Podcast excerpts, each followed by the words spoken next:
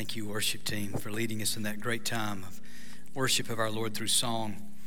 Colossians chapter 4, verse 2 is our text for this morning. Colossians chapter 4, verse 2. I felt like today I would be um, finishing up chapter 12 in the book of Hebrews, but as I began studying last week, I really felt the Lord shift and move me to speak on the subject of prayer this morning. So I want to talk about being devoted to prayer.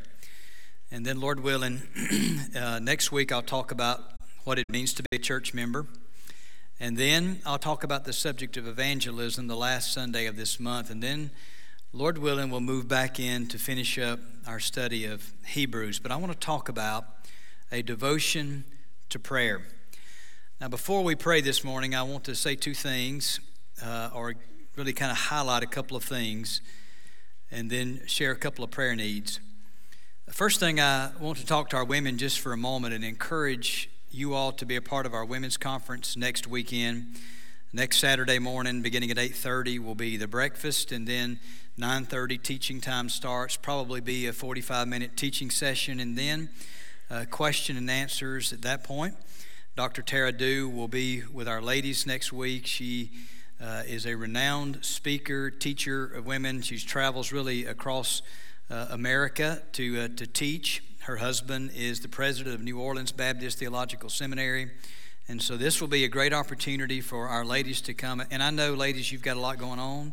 You are so busy. You've got tons of responsibilities, and sometimes you just want to rest on a Saturday. But I encourage you to be here for that special time. I know that if you come with an open heart, you are going to be edified spiritually. You're going to be built up in the faith. It's going to be a, reviving time for you. So please go ahead and sign up for that. You can do so online. You can sign up at the welcome desk when you leave here. You can call in the church office, but please uh, do that and be here for that great time. And then pray for God to really move among our ladies uh, next Saturday. Then also, I just remind us again of this great opportunity we have to provide a, a need for our community, and that is uh, free dental care. There are many people who just really simply cannot afford dental care in our area. And so we have this opportunity in the week of January the 29th through February the 2nd to provide that care for free. But the kicker is uh, this coming Tuesday, the 16th, from 8 uh, 30 to 3 o'clock here at the church, there's a, a, mandatory evaluation time where those persons come and kind of see what needs to be done and schedule that out through the week. So we need to get the word out to people to please be here on Tuesday for that evaluation time so they can benefit from this ministry. Now, know too that we're going to, because we're a, a gospel preaching church, we're going to share the gospel with those who come for this also. So we're going to provide a dental need, and then we're also going to provide the greatest need, the need for the soul, and tell folks about Jesus uh, while we're providing this great ministry opportunity. So please, please spread the word on that, and uh, we greatly appreciate that. Two prayer needs this morning. One is many of you have probably heard by now that uh, Dr. Tom Kinchen, who is president emeritus of our, our university, uh, went home to be with the Lord this past Friday. Really, a sudden illness came upon him. They discovered in around Thanksgiving a cancerous mass in his abdomen, and then you know, last week we learned that it's um, you know pancreatic stage four pancreatic cancer, and the Lord took him on Friday. So we don't know the arrangements yet, but do pray for Miss Ruth Ann and, and their family, and just pray for God's comfort and peace, and that they just rest in the comfort of knowing the victory of Christ. And so we just want to we want to do that. And then and also we've got uh, I think maybe more, but we have at least 84 that are gone today to uh, stand uh, Strength to Stand conference in Gatlinburg our, from our student ministry. And uh, so it's a holiday weekend, and so they're out of school on Monday, so they're going up there as they did last year, I think the year before also. Just a powerful time uh, where there are thousands of, of students coming together we're praying for God to save people. We're praying for Christians to be sanctified. And let's pray for our students and pray for all those students that are gathered for it to be a powerful time. And then for their safety, their good health. Uh, they'll be traveling back tomorrow, so we want to pray for them to have a safe trip. So let's go to the Lord right now. Ask Him to bless our time right now.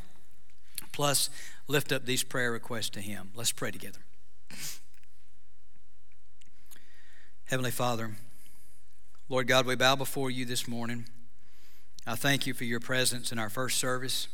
Thank you for working in that time, and I just expect, Lord God, and ask that you will do so uh, in this hour. I pray, Lord, for the Kinchen family to be comforted by you, that you will give peace and strength in their lives right now. I pray for Miss Ruth Ann to just experience a great level of comfort and peace that comes from you, your presence, and knowing where Dr. Kinchen is. I pray, Father, that you will protect family members as they travel, and I pray for you to bless his service of life celebration, and we just ask that you will guide and direct that time. Also, pray, Lord, for our students.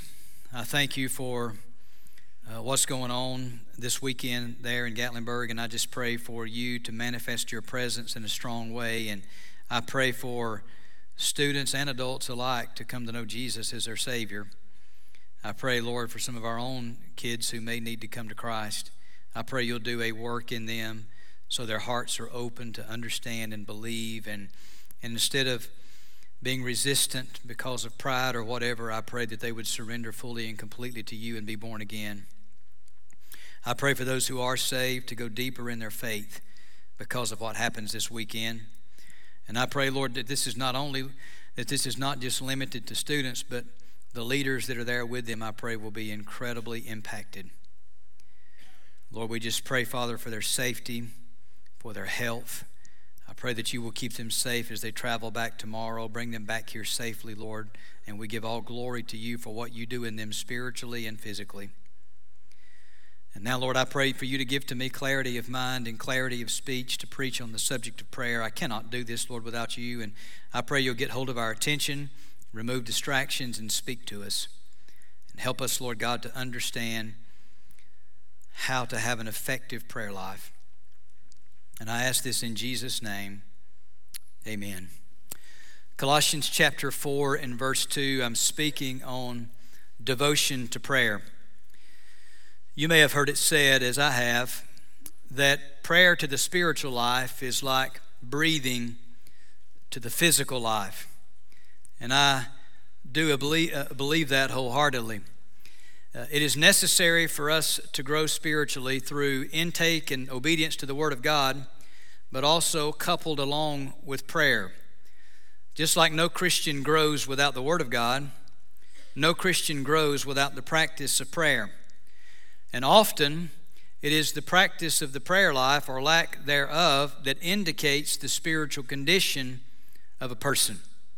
If there is a weak prayer life, often it's because there's a weak spiritual life. Andrew Murray, who wrote much on the subject of prayer, wrote that the sin of prayerlessness is a proof that the life of God in the soul is in deadly sickness and weakness.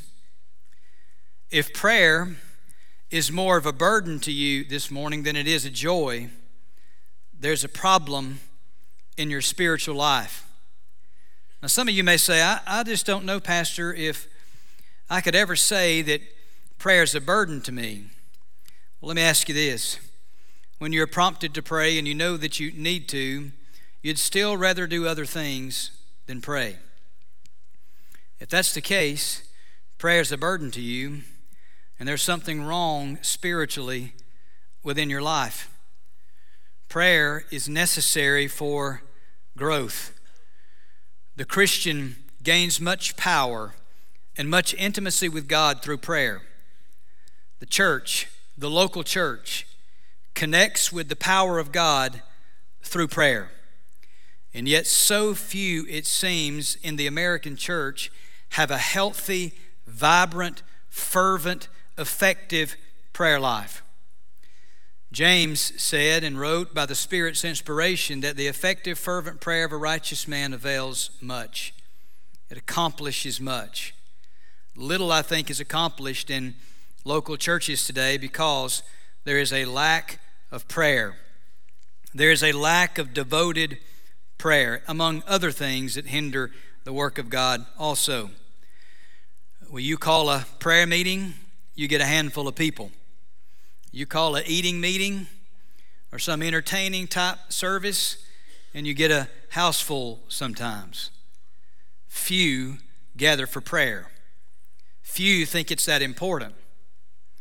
It seems to me like there are many in the church today who really know little about what it looks like to have an effective personal prayer life or even what it looks like and how to go about praying together corporately as the people of God.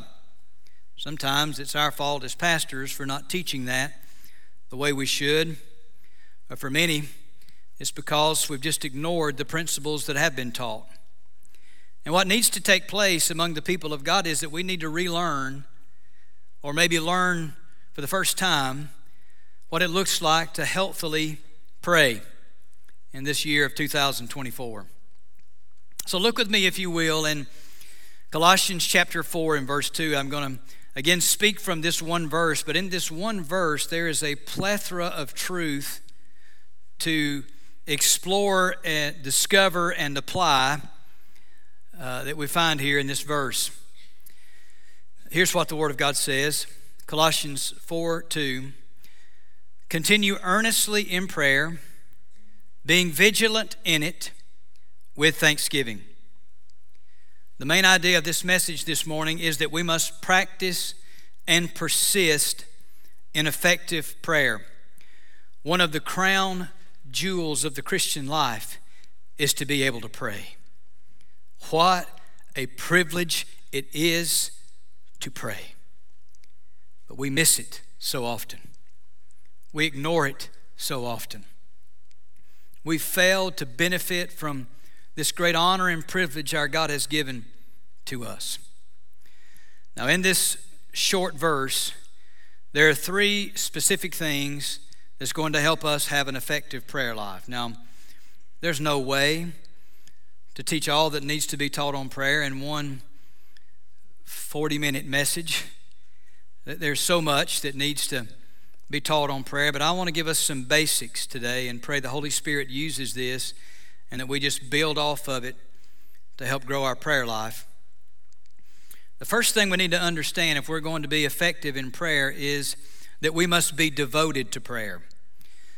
The first two words in the English translation here, continue earnestly, translate a compound verb in the Greek. Now, just in case there's some that may not be familiar, uh, the uh, original New Testament was given to us in the Koine Greek language, the Greek of the common person. So, what we do is we translate our translations in English or whatever other language from those manuscripts to help us understand and be able to read the Word of God for ourselves. And this verb is a present active imperative. That means present tense, you keep on doing something. It's a continual action of your life. And notice it's not a suggestion, it's an imperative, it's a command. So the apostle of Jesus Christ, under the authority of the Lord Jesus Christ himself, inspired by the Holy Spirit, writes a command to the people of God to be devoted to prayer continually, to persist in it, to not give up, but to persevere in the practice of prayer. This is not the only place we find the command to pray. Romans chapter 12 and verse 12 says, Rejoicing in hope, patient in tribulation, continuing steadfastly in prayer. 1 Thessalonians chapter 5 verse 17 says pray without ceasing. It's in the imperative. It's a command to do so. So we must discipline ourselves to pray. Now, although Prayer can become a burden to us, and that indicates spiritual unhealth. There's always going to be some difficulties and resistance to prayer. Anyone in here ever experienced that? You ever experienced difficulties and resistance in prayer? Do you know why? Oftentimes our flesh does not want to do that, but Satan does everything he can to keep the people of God from praying. He knows what a threat it is when the people of God pray. When the people of God pray, God works through the prayers of his people and undermines and destroys the works of Satan. He fears the praying saint of God. And so he'll do what he can to distract us and allure us and busy us so that we feel like we don't have time for prayer. or that's not going to do that much good. He will do whatever he can to not to hinder us from cultivating our relationship with God, our intimacy with God, because when we're close to him, then we have fervent prayer lives. So he'll work to hinder that in any possible way he can. God works through prayer. Many powerful things are accomplished through prayer, and many things that are powerful and could make great impact are not accomplished and they're missed out on because the people of God do not pray. James says, You have not because you ask not. There is no mighty work done for the glory of God without prayer. There is no growth in the individual Christian or in the body of Christ without prayer. Now, let me say a couple things about prayer to help us understand how to be devoted in our prayer life. Now, the first thing I want to talk about is the position of prayer. What puts us in a position to be devoted to prayer? The first thing that we need to understand about that is we need to be saved. Unsaved people cannot pray. Unsaved people do not have access to God like we do. Now, they may talk to God in their minds, they may think they're talking to God, but they do not have the access to God. They do not have the closeness to God. They cannot come into the presence of God in prayer like only those who are saved can do. The writer of Hebrews said in Hebrews chapter 10 and verse 19, Therefore, brethren, having boldness to enter the holiest by the blood of Jesus. The holiest speaks of the presence of God.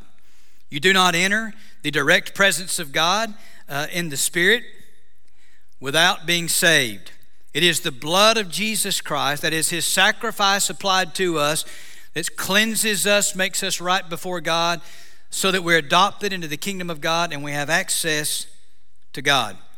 Hebrews chapter 4, verse 16 says, Let us therefore come boldly, confidently to the throne of grace, that we may obtain mercy and find grace to help in time of need.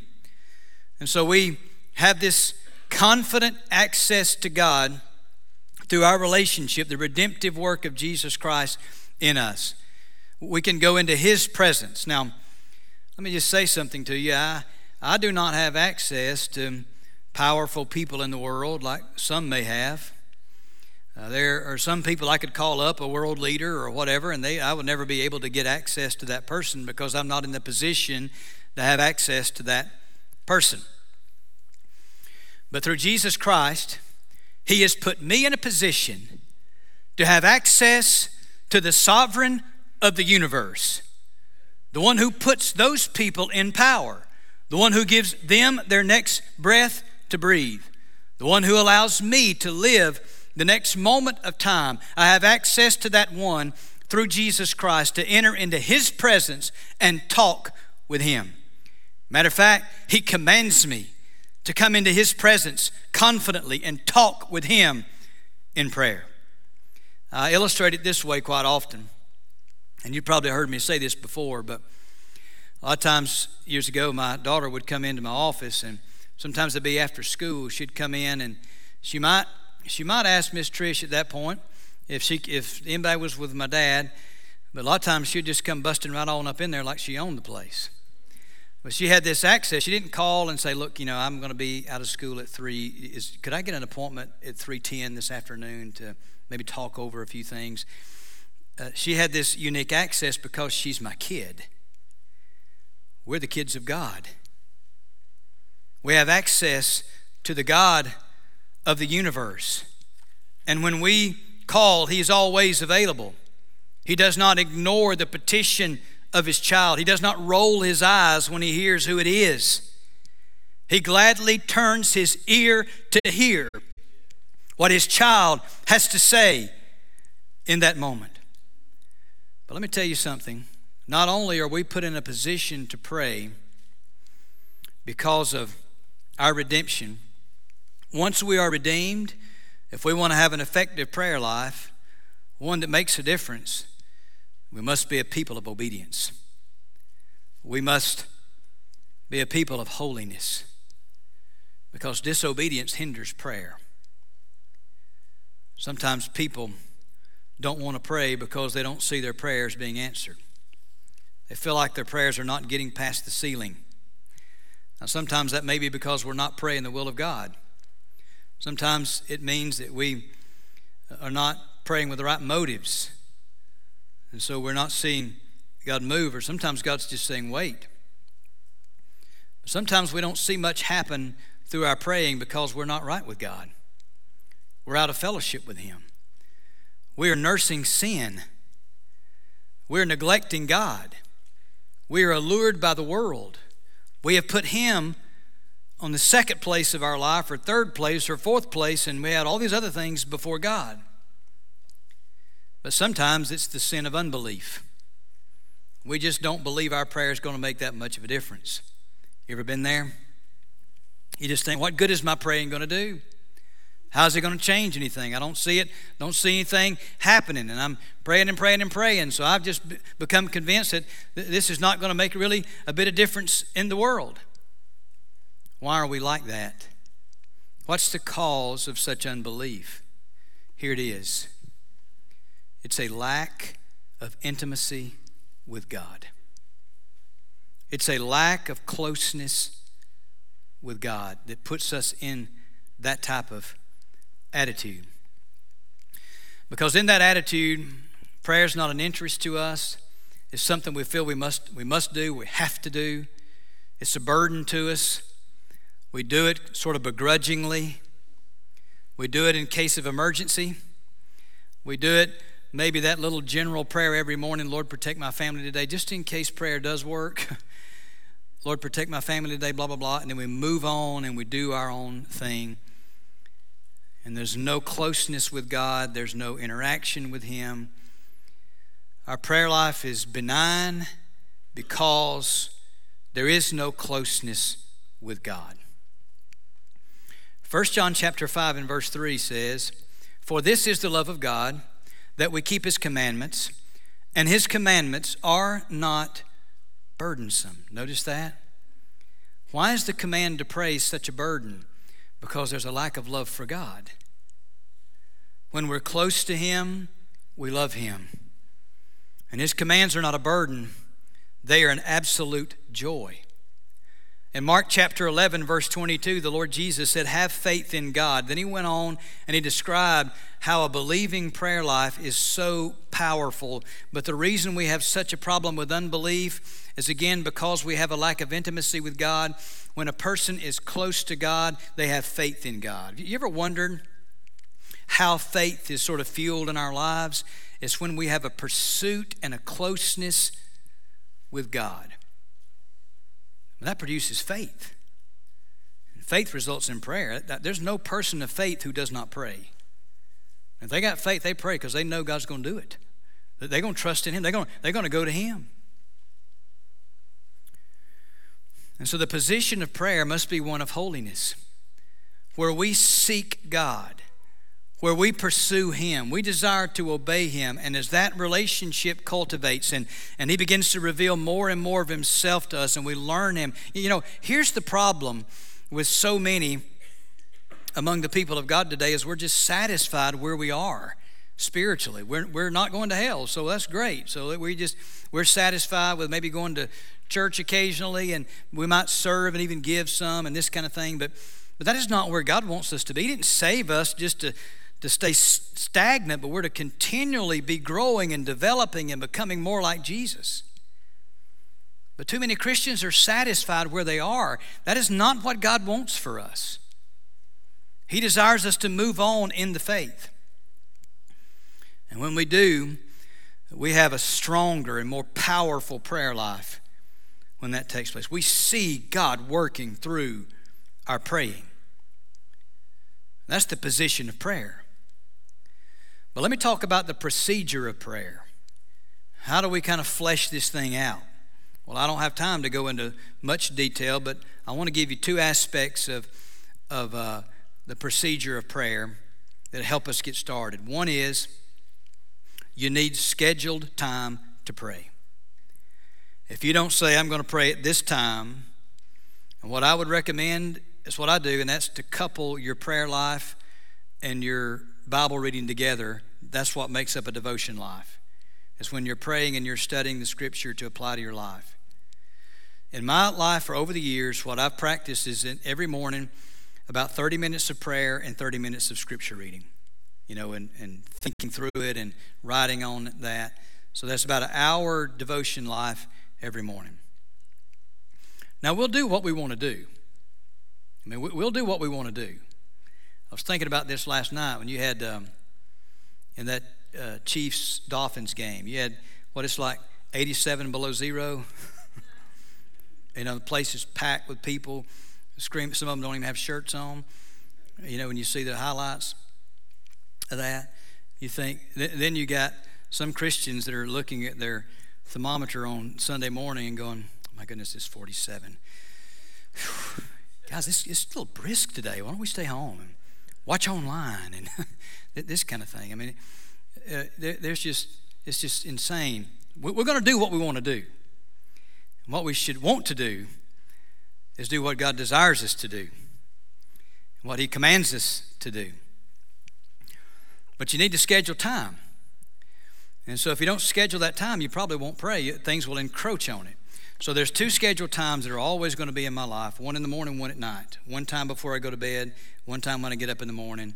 Those are scheduled times. Now, sometimes I'll schedule more time for prayer uh, through my day.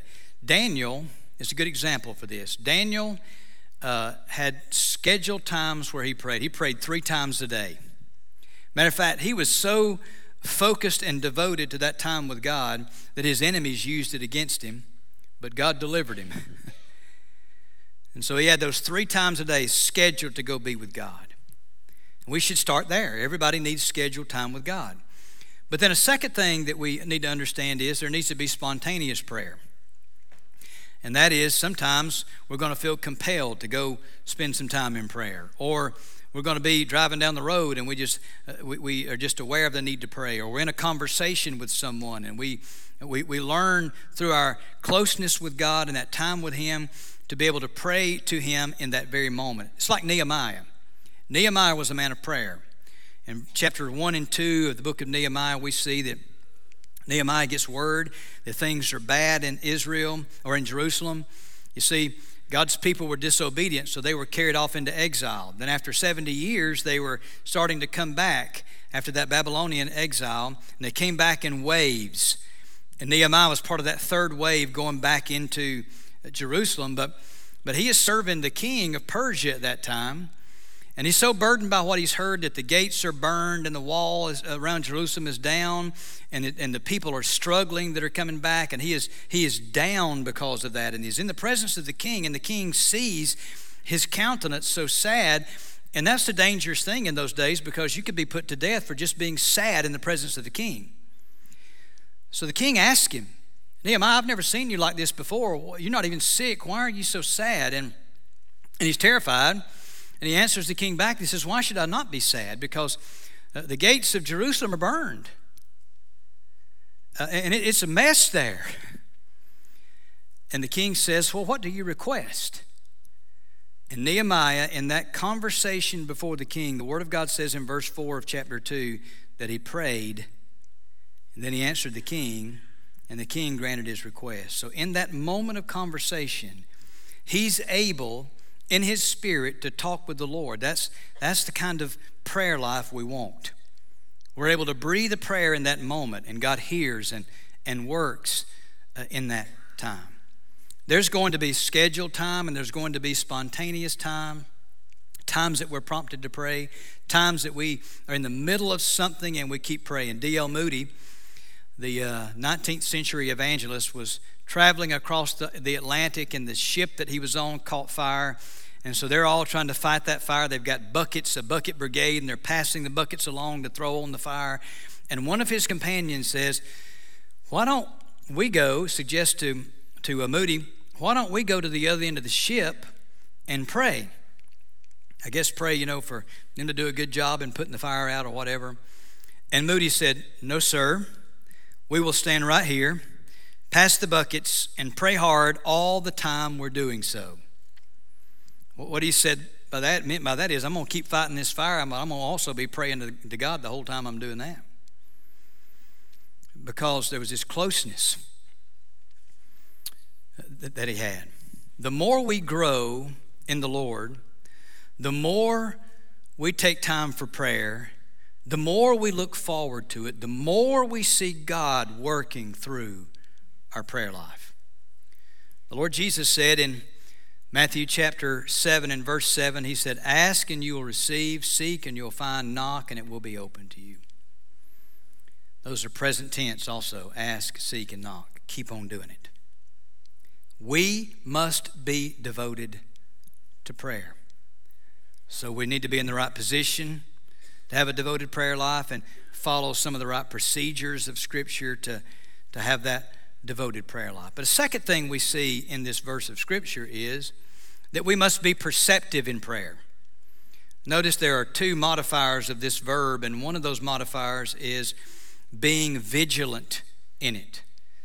This devoted prayer should be vigilant prayer. Now, what does that mean? The most basic interpretation of that word is to stay awake. Reminds me of the three disciples in the Garden of Gethsemane. The Lord said, You know, watch and pray, lest you enter into temptation. And they went to sleep. How many of us have gone to sleep praying sometimes? I mean, I've done that before. You get down on your knees and put your head in the chair and start praying. Next thing you know, you're drooling. you, you wake up and you're kind of drooling all over your chair. So it, happens. So obviously, you want to be awake when you're praying.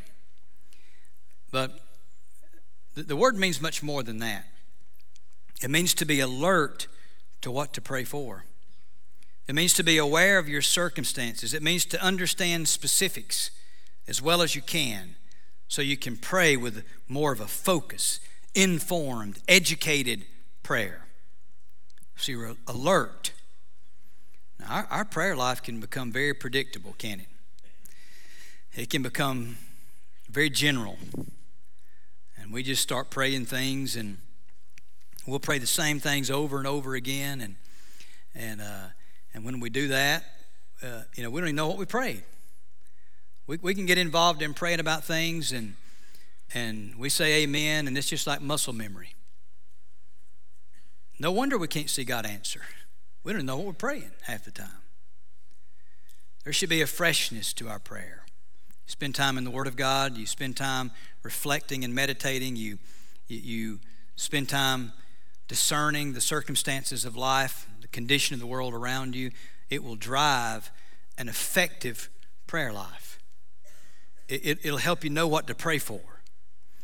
Let me give you three things that are helpful. I don't think I have these on the screen for you, but to be vigilant, understand this. We need to pray in the Spirit. Ephesians 6:18 and Jude 20. What does that mean? That just simply means to pray influenced by the Holy Spirit. How does that happen? By being filled with the Holy Spirit. The Bible commands us to be filled with the Spirit. The Word of God commands us to walk in the Spirit. Ephesians 5:18 and Galatians 5:16. We find these imperatives, these commands to be filled over and over with the Spirit. So the Spirit of God begins to guide and direct us in prayer. You're praying and you're a spirit filled person. That just simply means you've surrendered yourself to the will of the Lord. You want to serve Him, and the Holy Spirit fills your life, and He begins to impress things on your heart. He begins to drive your praying. Second thing is we need to be filled with the scriptures because our praying needs to be guided by the scriptures. We need to know the promises of God, the instruction of God, so that we are going to pray more effectively, more alert uh, as to what to pray for. A third thing is we need to understand our circumstances. What's happening in the world around us? What's happening in our sphere of influence? Sometimes we can get so focused, we got blinders on, we're just kind of going and going, and we don't realize what all's happening around us. We need to be perceptive. Ask God for discernment about how to pray more effectively. Sometimes it'd be as simple as this. I've had it happen before. Walking down the hallway of the church or somewhere else, and just God just impress on you to pray for these people you just met in the hallway. And so sometimes it's just to pray for them right there in that moment, make a mental note uh, and put them in your prayer life for a while, in your prayer list for a while. a number of things. So, those are three helpful things to be able to pray with vigilance. But if we pray with vigilance, listen, here's some things that happen. If we're being vigilant, watchful, perceptive in prayer, we understand what prayer is and what prayer is for. Let me just list some of those things. First, it's fellowship with God, it's communication with God. Verse 9 of Matthew 6, the Lord's teaching his disciples to pray, and he says, Our Father who art in heaven, hallowed be thy name. It's addressing the Father. There's a relationship there father son, father daughter relationship. There is worship happening. Hallowed, holy is your name. There's adoration and praise that comes through prayer. It is communication with the eternal God this thing called prayer. Secondly, it's a way in which our daily needs are met. He taught his disciples to pray in the model prayer um, about, about their daily bread. And that emphasizes the daily needs of life. That doesn't mean we don't have responsibility to, you know, do our part, working and gaining and those kind of things, but we're praying and trusting God who's helping. Third thing is that spiritual warfare is involved in prayer.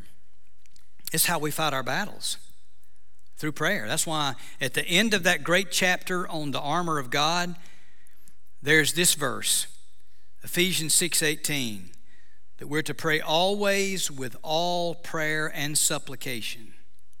The word of God says. Emphasizes prayer in fighting those spiritual battles. Prayer also is necessary for the work of God. God chooses to use prayer to accomplish his work. Look in, look in verse 3 and 4 right here in the book of Colossians. Paul goes on to make a request of the Colossian church. He says, Meanwhile, praying also for us that God would open to us a door for the word to speak the mystery of Christ, for which I am also in chains, that I may make it manifest as I ought to speak. He's asking them to pray for him that he can that his ministry would be successful. Why would the apostle Paul, who was so gifted at teaching and preaching, who understood the power of the Holy Spirit and the power of the word of God, why would he ask this church to pray for him? Because it matters. Because prayer works. Because God uses prayer to accomplish his work.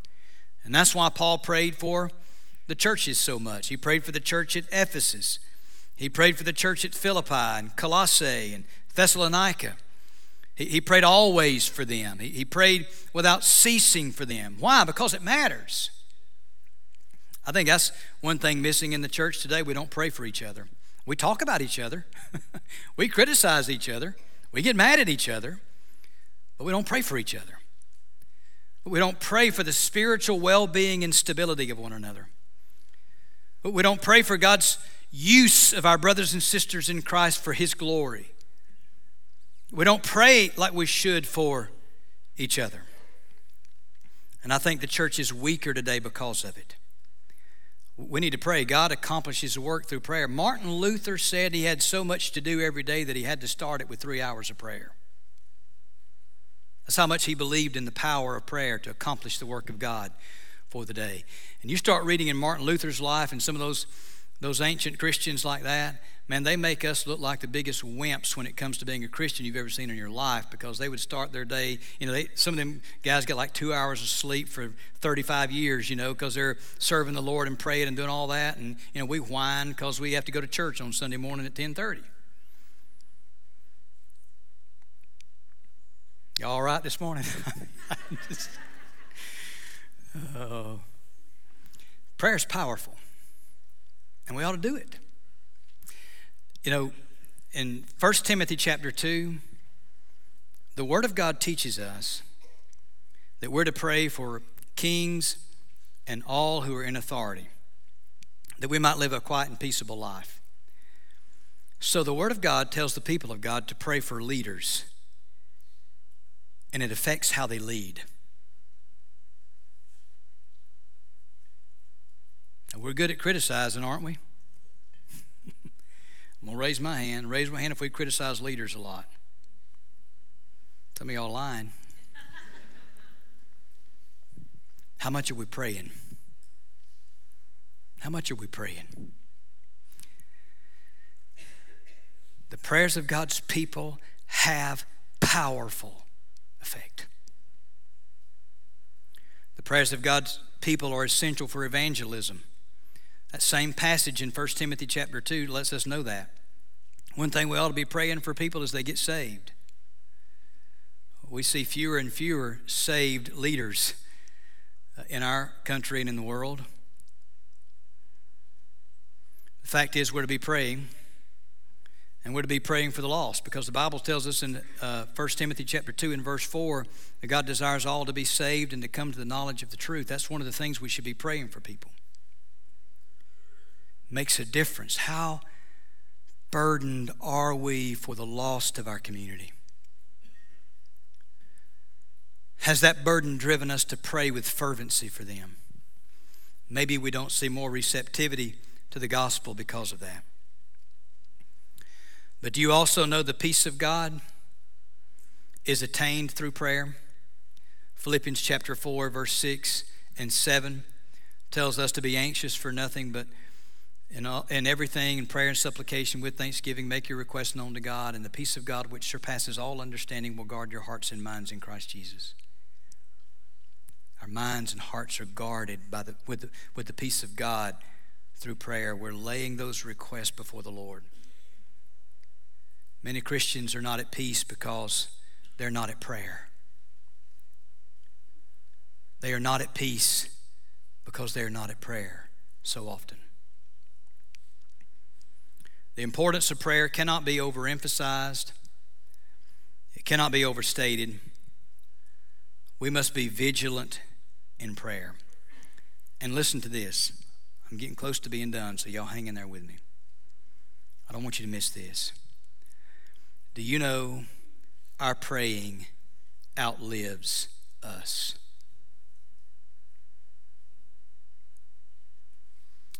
There are people in this congregation who are in heaven. And maybe 60 years ago, they were praying for the work of this church family, and we are benefiting still today from the prayers of those saints. Our prayer outlives us. There are prayers that we pray right now. Maybe some of your ancestors prayed.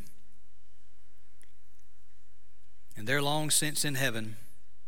But the prayer they prayed while they were here on this earth, it still is having effect in your life. E.M. Bounds wrote that the prayers of God's saints strengthen the unborn generation against the devil, desolate waves of sin and evil.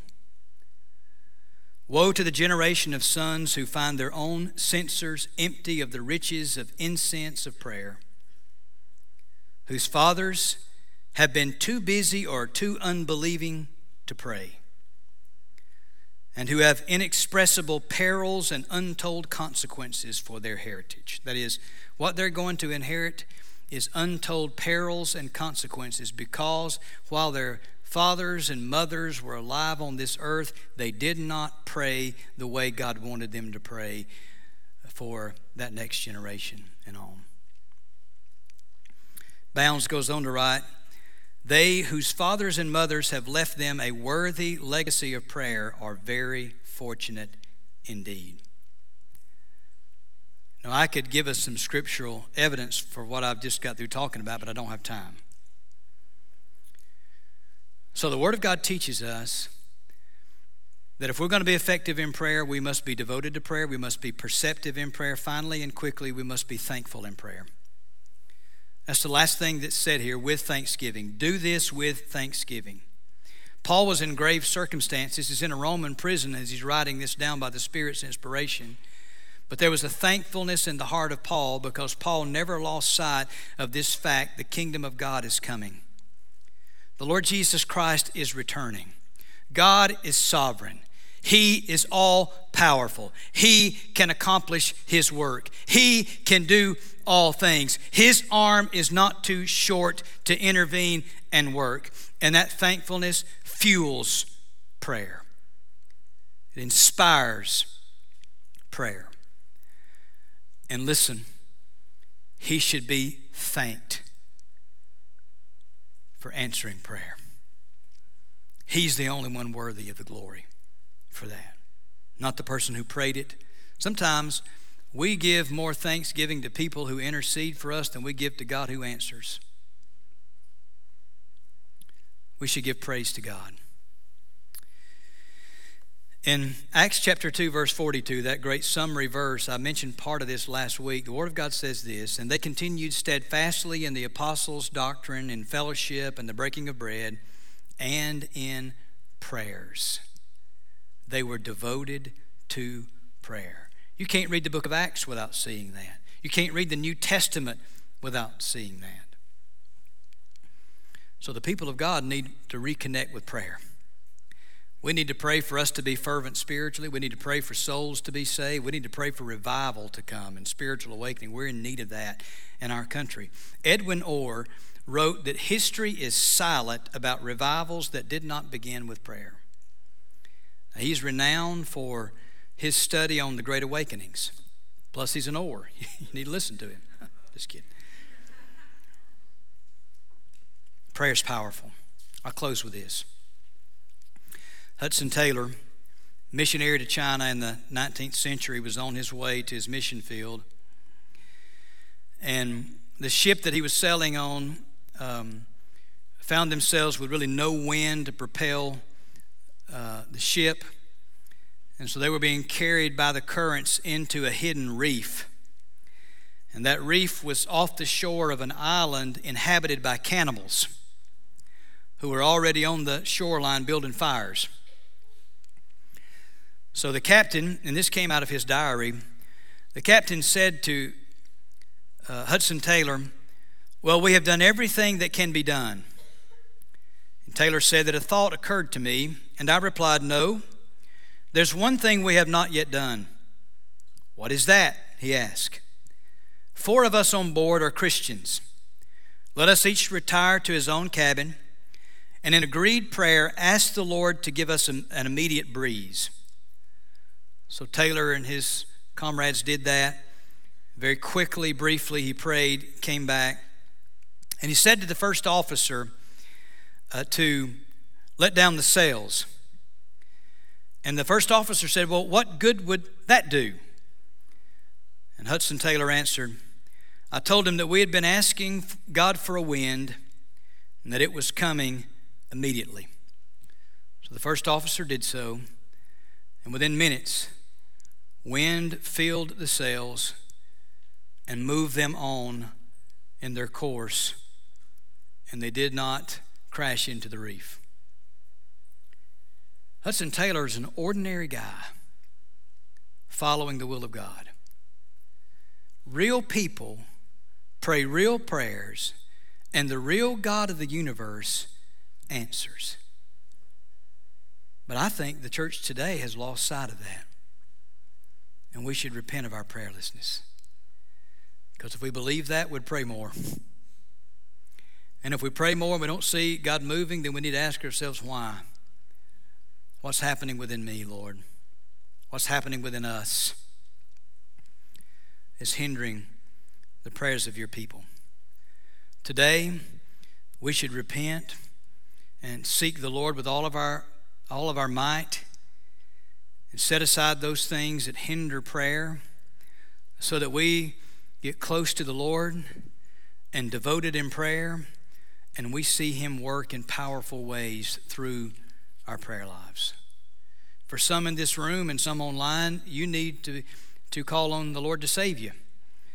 You would admit that you are uh, separated from God because of your sin but you also believe that Jesus came and lived a perfect life and died on the cross to pay for your sin and rose again the third day. And if you will trust Him to be your Lord and your Savior, turning your life over to Him today, He will save you.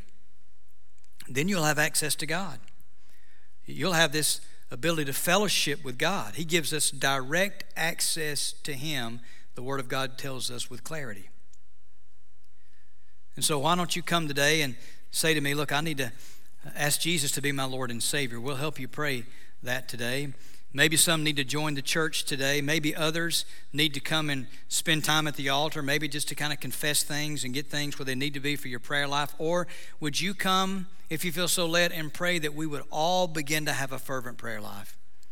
That we would pray individually and corporately, and we would see God begin to work through our praying in a mighty way. Heavenly Father, I thank you, Lord, for this word. I thank you for giving me the ability to, to speak on it, and I pray in my own life these principles would be true. I desire, Lord, a very devoted prayer life. I desire to know you more. Forgive me for allowing things to hinder that. I feel like, Lord, maybe there's many who would say the same thing here today. Help us, Lord, right now to pursue you and pursue you through an intimate prayer life. And so, Lord, help us to understand all this and apply this and even have your way now, immediately in this time of invitation. For it's in Jesus' name I pray. Amen.